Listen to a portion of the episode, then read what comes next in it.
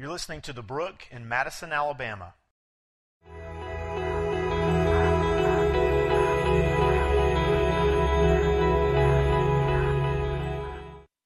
provocative research that we've all been talking about and discussing about what happens when parents have a favorite child. It is part of a brand new study in the Journal of Child Development, and it reveals that favoritism can have a negative impact on the entire family. Take a look. Honey, we have an hour until the competition. Even for this modern family, it's considered the cardinal sin of parenting. I like it too much when you win. Favoring one of your children over the other. Well, in our house, I'm kind of your only source for that. You're telling me. Go get it! Run, go get it! This father of two endured serious backlash last September when he posted a blog saying he liked one son more than the other. He's just the one I, I relate to easier. And if that means he's my favorite and those are the la- that's the language, I don't think that's too evil. But now a University of Toronto study reveals that a parent's preference for one child, especially when it's obvious, can negatively affect the entire family, even the child getting all the attention. It's really mainly when children perceive the parenting differences to be unfair that they're most reactive to that themselves. Days before Baltimore Ravens head coach John Harbaugh faced off against his brother Jim at the Super Bowl, he jokingly called into a telephone press conference given by their parents. Is it true that both of you like Jim better than John? do not. I said John. Said John Harbaugh? Perhaps John Harbaugh had the right idea. The new research says if one sibling acts out, he will ultimately win the attention, a dynamic that could create lasting problems. No kidding. No kidding. First of all, everyone should like John Harbaugh more than Jim. I'm just saying.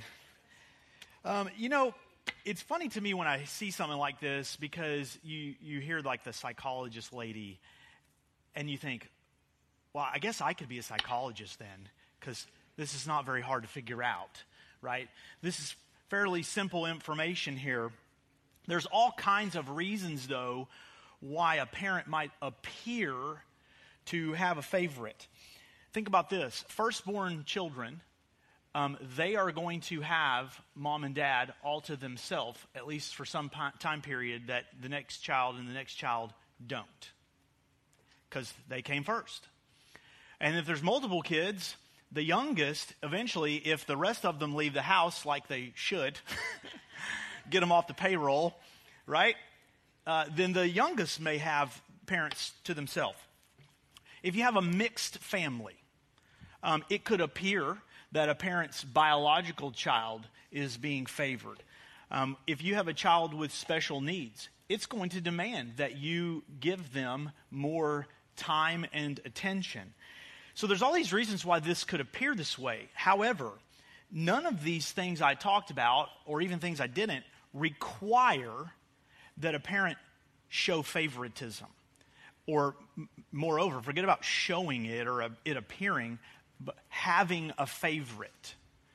Um, when this happens, as we heard in the mind blowing little news excerpt there, there's almost always negative effects. And it's not just on the siblings who aren't favored, and it's not just on the sibling who is favored, it's on everyone.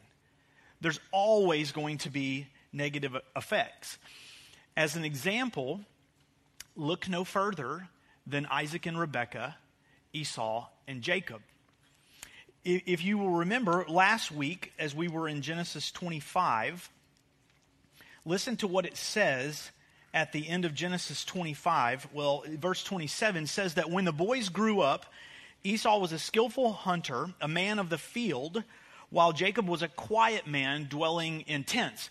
So Jacob was more of a businessman, Esau was an outdoorsman, all right? And then it tells us that Isaac loved Esau because he ate of his game, but Rebekah loved Jacob.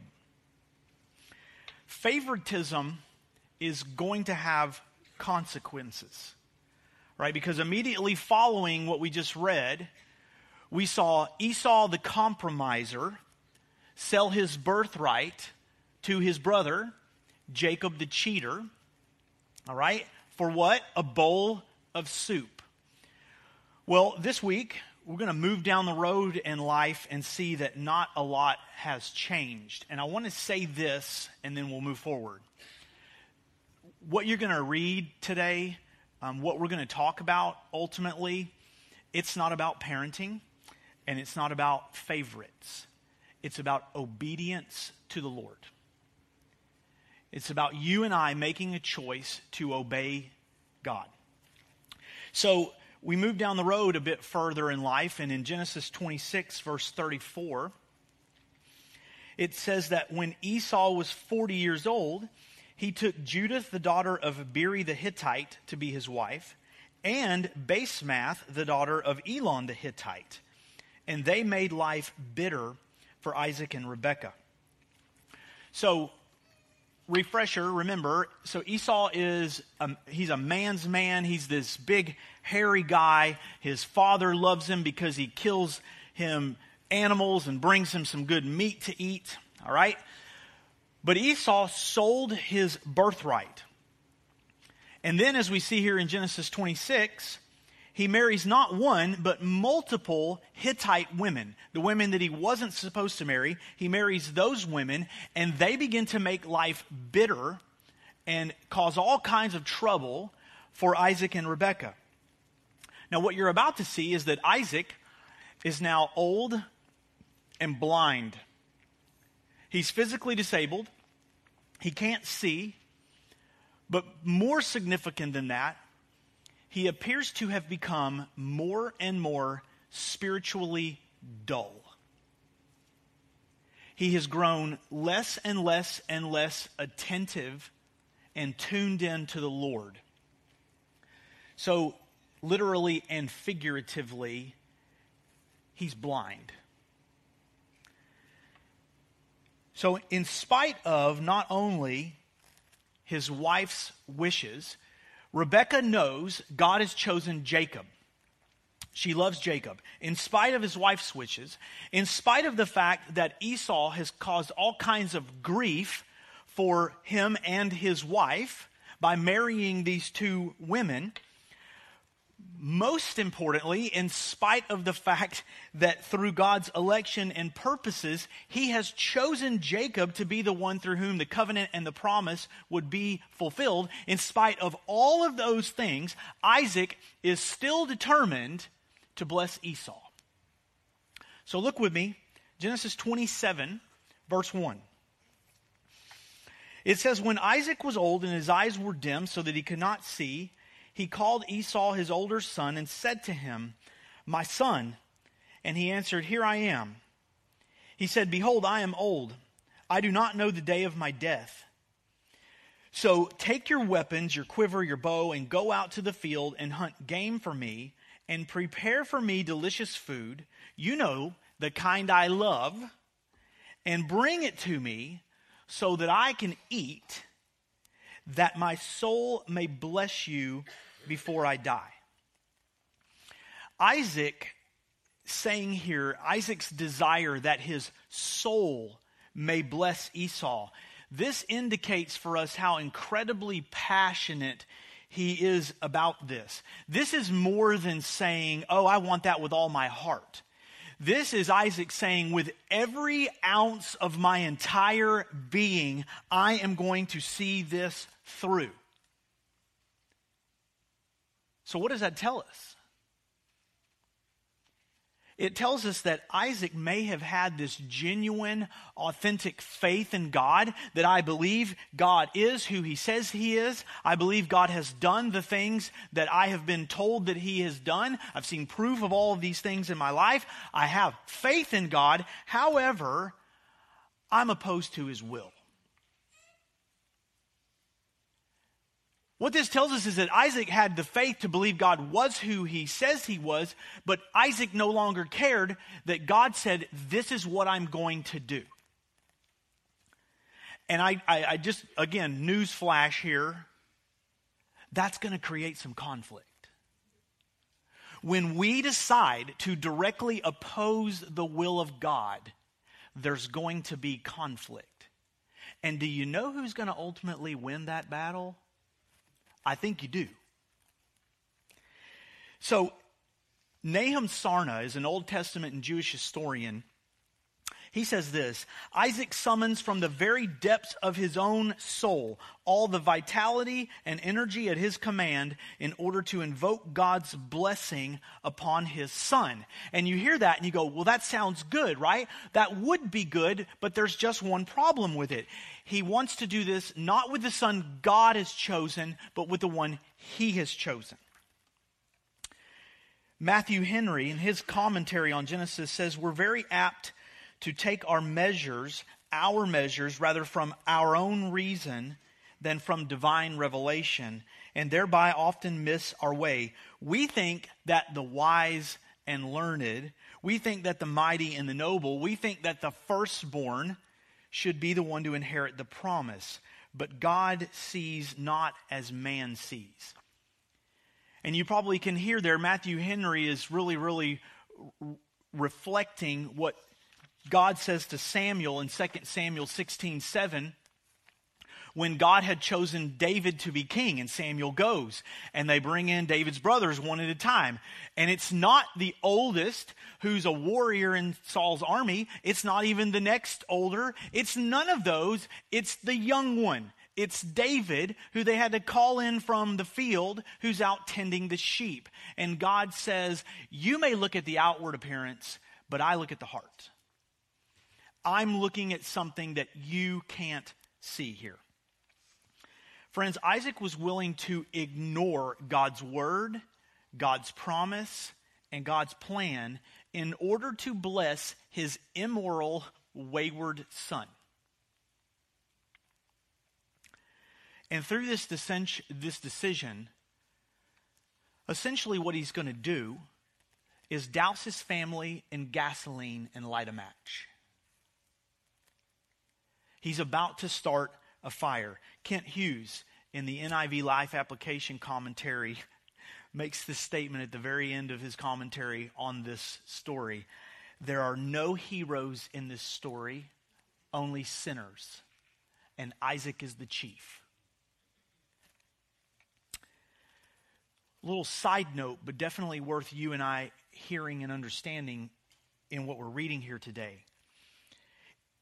If you are a parent and you or I make our children our idol, we will most certainly reap the consequences, and so will they.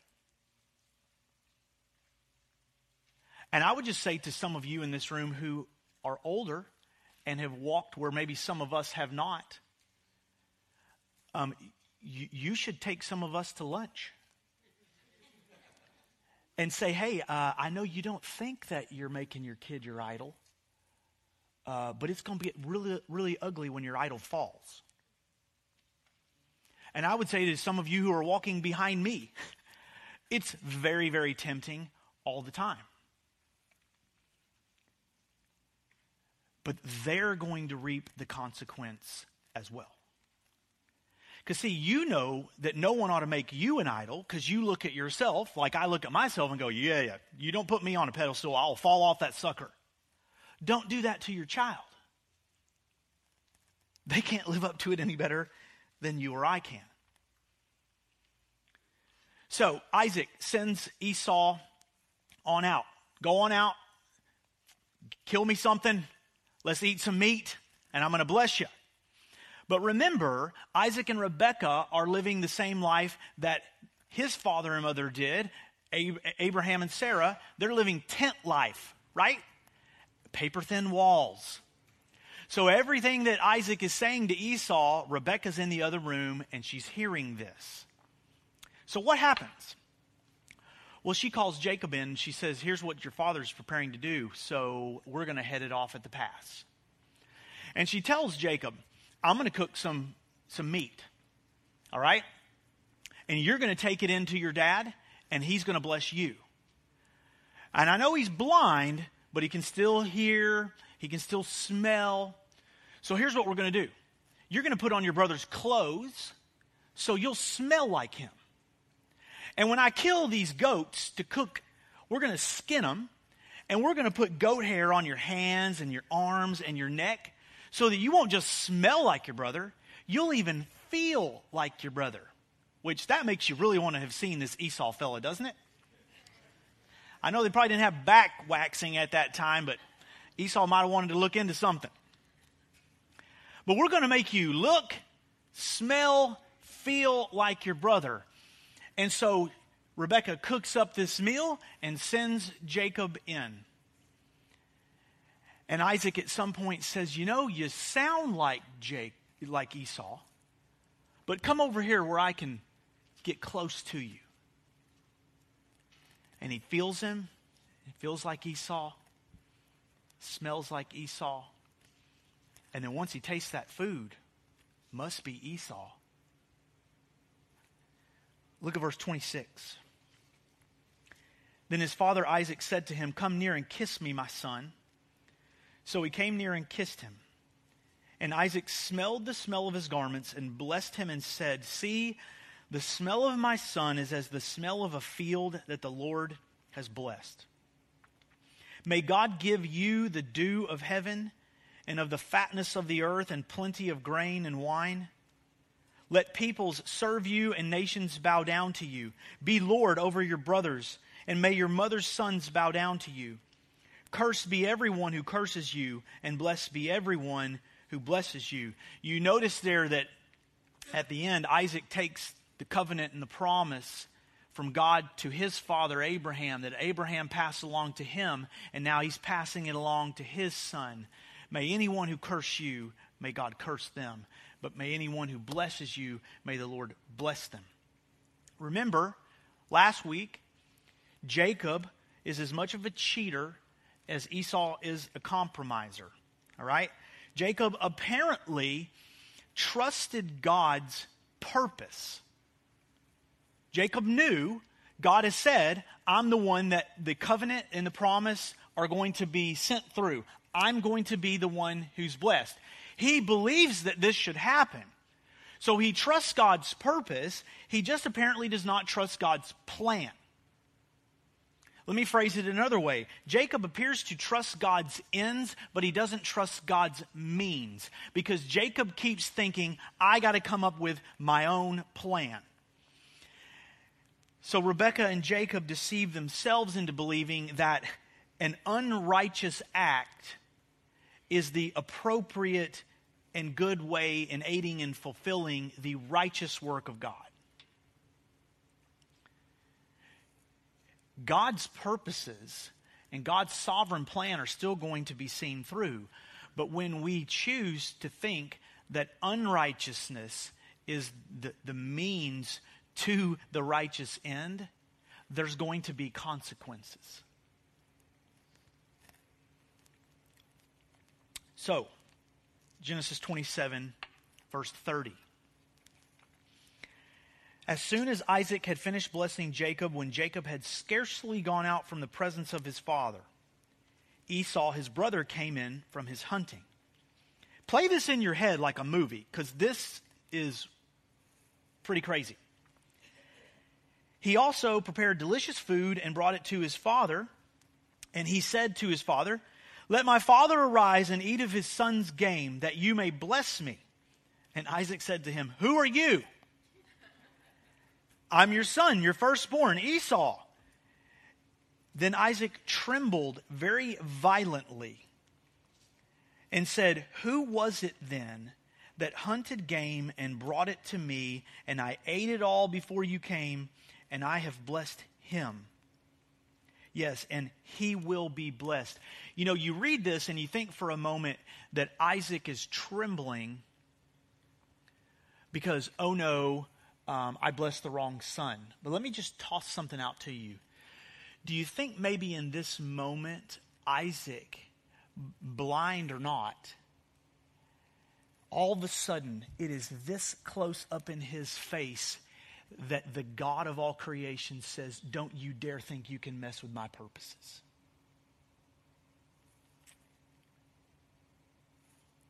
You keep trying to go around and circumvent my will all you want to, but I'm God and you're not. I think it very well had something to do with that, the reason that this man is all of a sudden trembling, shaking, and in shambles. As soon as Esau heard the words of his father, he cried out with an exceedingly great and bitter cry and said to his father, Bless me. Now remember, this is a guy that's probably in his 40s, if not 50s, and he's starting to cry and whine like a baby. Bless me, even me also, father. But he said, Your brother came deceitfully. Notice Isaac has already figured out who this was. Your brother came deceitfully and has taken away your blessing. Esau said, Is he not rightly named Jacob, cheater? For he has cheated me twice now. Did he cheat him the first time? No, because Ding Dong sold him the birthright. He didn't cheat him, he sold it to him. He took away my birthright, and behold, now he has taken away my blessing. Then he said, Have you not reserved a blessing for me?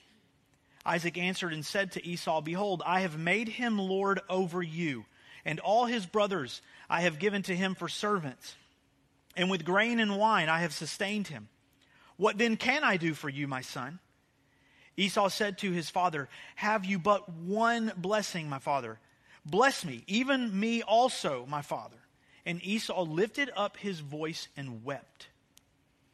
Then Isaac, his father, answered and said to him, Okay, here's your blessing. Behold, away from the fatness of the earth where your dwelling be, away from the dew of heaven on high. By your sword you will live, and you will serve your brother. But when you grow restless, you will break his yoke from your neck. Now let's talk about consequences. Now, Esau hated Jacob because of the bless- blessing with which his father had blessed him. And Esau said to himself, The days of mourning for my father are approaching, and then I will kill my brother Jacob. Last week we talked about how God chose Jacob not because of Jacob's purity, not because he was any better than Esau, but because of his own sovereignty. God saw something for some reason. God decided, I have chosen Jacob. Friends, it is not our own exemplary behavior because of our behavior or our doing that the Lord keeps his promises to us.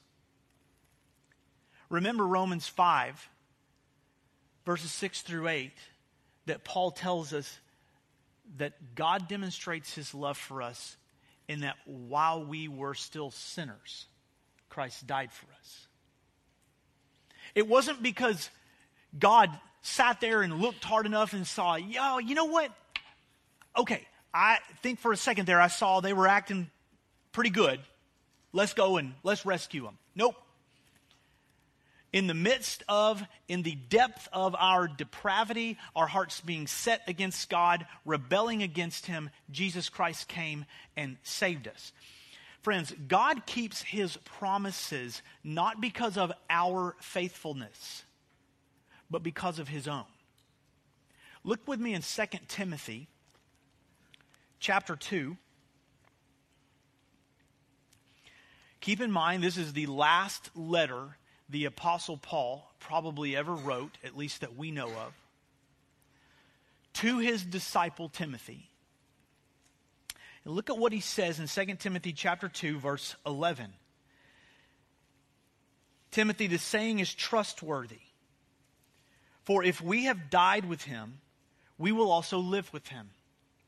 If we endure, we will also reign with him. If we deny him, he also will deny us. These are what we call contingency clauses, right? If this, then this. But then you get to verse 13 that says, if we are faithless,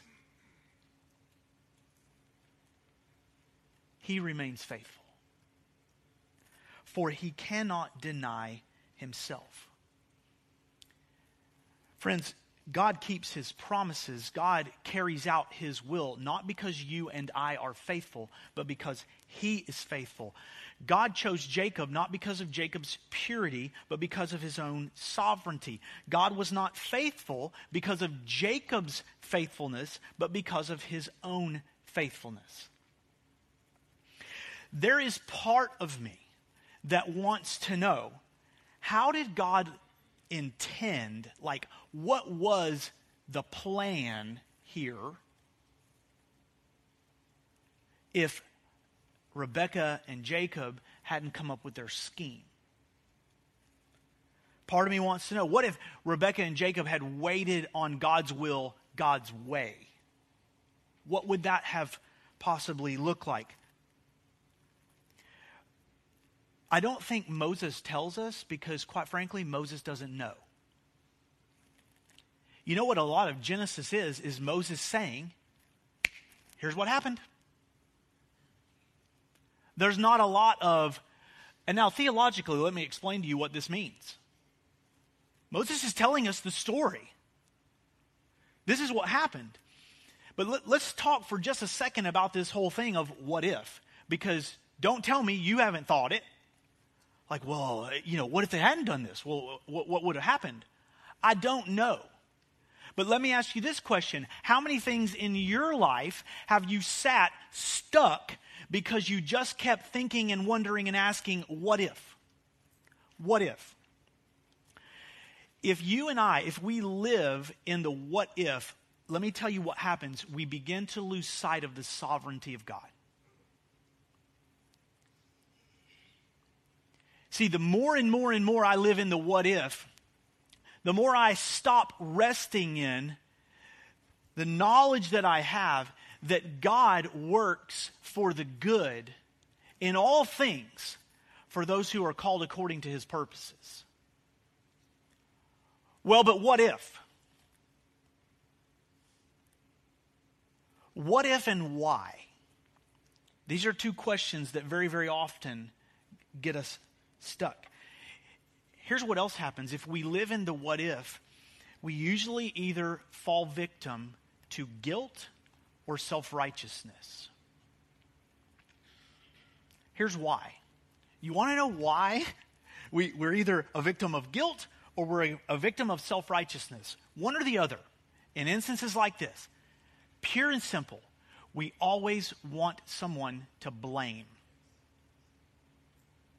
Always. And so here's the thing if I come to the conclusion that I'm the one to blame, guess what I wind up wallowing in? Guilt. And Paul tells me incessantly in Romans 8 uh, you're not a child of guilt. You're a child of victory and freedom and liberation and as far as I'm concerned, if the Psalms tell me that God has removed my sin from me as far as the east is from the west, and I have 10,000 reasons to sing about it, I'm not allowed to wallow in guilt. But so, can I just confess to you this morning that I think that more often than I find myself there, I find myself blaming someone else. And that leads me to self righteousness. And, and don't get the maybe the, the misguided idea that self righteousness is this thing where you and I stand on a street corner and be like, I'm better than you. Self righteousness is very, very rarely vocal. It's about 90% of the time, it's just internal. It's things I allow myself to think. You know, it's one of those things where if you said it, you'd be like, oh, did that come out? I was supposed to stay inside. Not supposed to let people know I think that.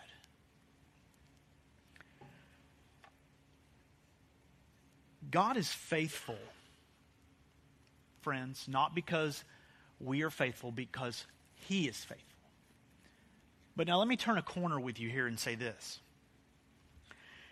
God is faithful, however, this doesn't mean that there are not consequences for choosing to go our own way rather than his way. Here's what I mean Jacob, did Jacob wind up being what God intended him to be? Yes, he did. He wound up being the, the blessed son. He wound up the covenant and the promise being fulfilled through him. But he suffered consequences that at this point, you and I, we will never know. Did God intend for him to have to walk through that, or did he make that choice? Let me rephrase this God's sovereignty will often ordain our choices, but will also allow the consequences those choices bring. I want to add to that by saying this. I think that a lot of people, a lot of people, we, we want to know that I have the free will to choose. But you know what I don't want? I don't want the free will to suffer the consequences from my choices. there are often times that God, and I, and I, will tell you that I did not use the word allow, I used the word ordain. Because you and I can tell ourselves all day long that, well, God didn't ordain that, but He did allow it to happen. Friends, if God allowed it to happen, He ordained it. And I can't explain that to you. I especially cannot explain that to you when you and I are walking through suffering. I can't.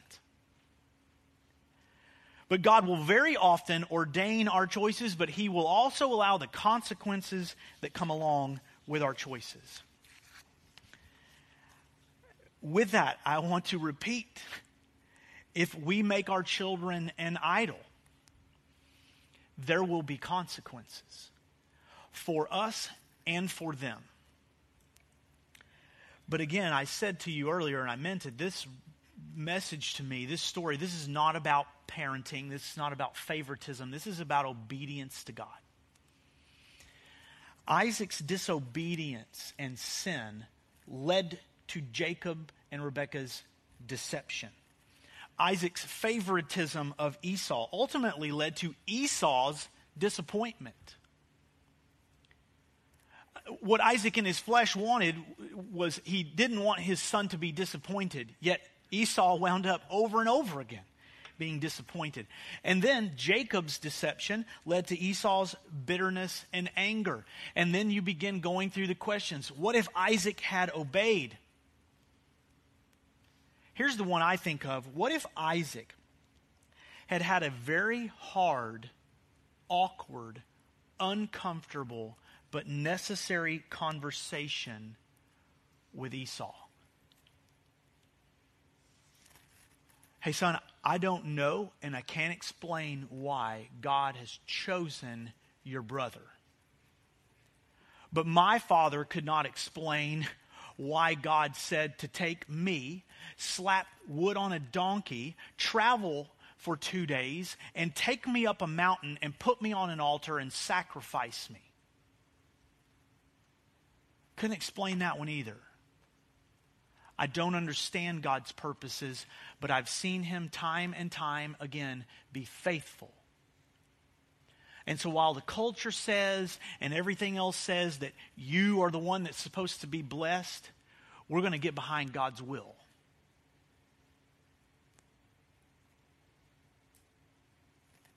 That's one of those conversations that you know you need to wait about 20 minutes to have and you wait about 20 days and you work yourself up into a frenzy and a sweat.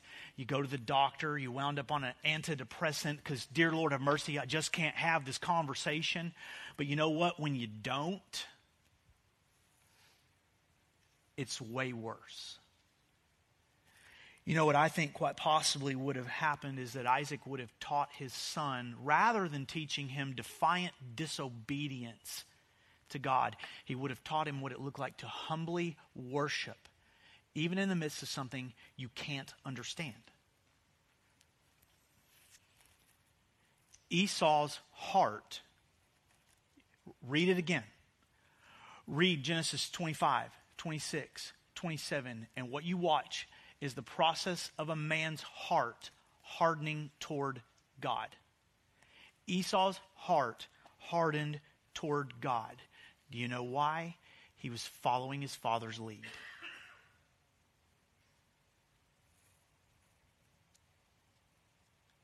He was just watching his dad. I know what God said, but we're going to do it this way. Friends, worship without obedience will actually harden our heart toward the one that we're supposed to be worshiping. So, what that means is that if you and I come in here on a day like this and we gather as the church, and I'm singing with all my heart, supposedly, to God, and I am, am saying, whatever you ask, I'll do, wherever you lead, I'll go, and I walk out the door and I'm like, yeah, I'm not going to so much listen to the Holy Spirit. Now, you and I won't say that. But when we confess things and we cry out things and we say we believe things that we don't follow, that's worship without obedience. It's not really worship. And our heart begins to harden toward God. This is why David said in the midst of his confession after adultery and murder, God, I realize now you don't want sacrifices and offerings. What you want is a broken and contrite heart. You want me to obey. He says this, it's a little less famous than Psalm 51, but if you look at Psalm 40, look at what David says in Psalm 40, verses 6 through 8. In sacrifice and offering you have not delighted, but you have given me an open ear. Burnt offering and sin offering you have not required. Then I said, Behold, I have come. In the scroll of the book it is written of me, I delight to do your will, O my God. Your law is within my heart. Now flip over to Hebrews chapter 10.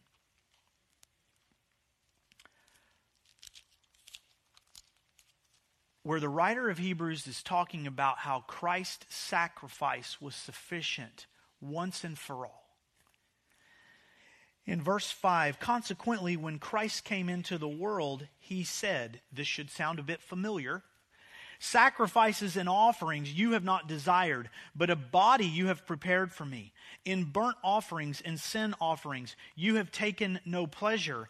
Then I said, Behold, I have come to do your will, O God, as it is written of me in the scroll of the book. When he said above, You have neither desired nor taken pleasure in sacrifices and offerings and burnt offerings and sin offerings. These are offered according to the law then he added, Behold, I have come to do your will. He does away with the first in order to establish the second. And by that will, we have been sanctified through the offering of the body of Jesus Christ once for all. Friends, if Jesus Christ, the Son of God, our Lord and Savior, said, I have come to do your will, O God, then that's what you and I are here for as well.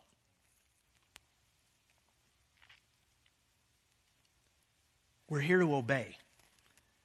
In John 14, 15, Jesus said to the disciples, If you love me, keep my commandments.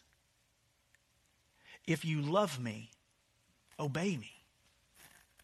Obey me. God chose Jacob. I cannot tell you why. Isaac kept on choosing Esau. He kept choosing the compromiser. So, really, we could just say this what Isaac kept doing was continually compromising.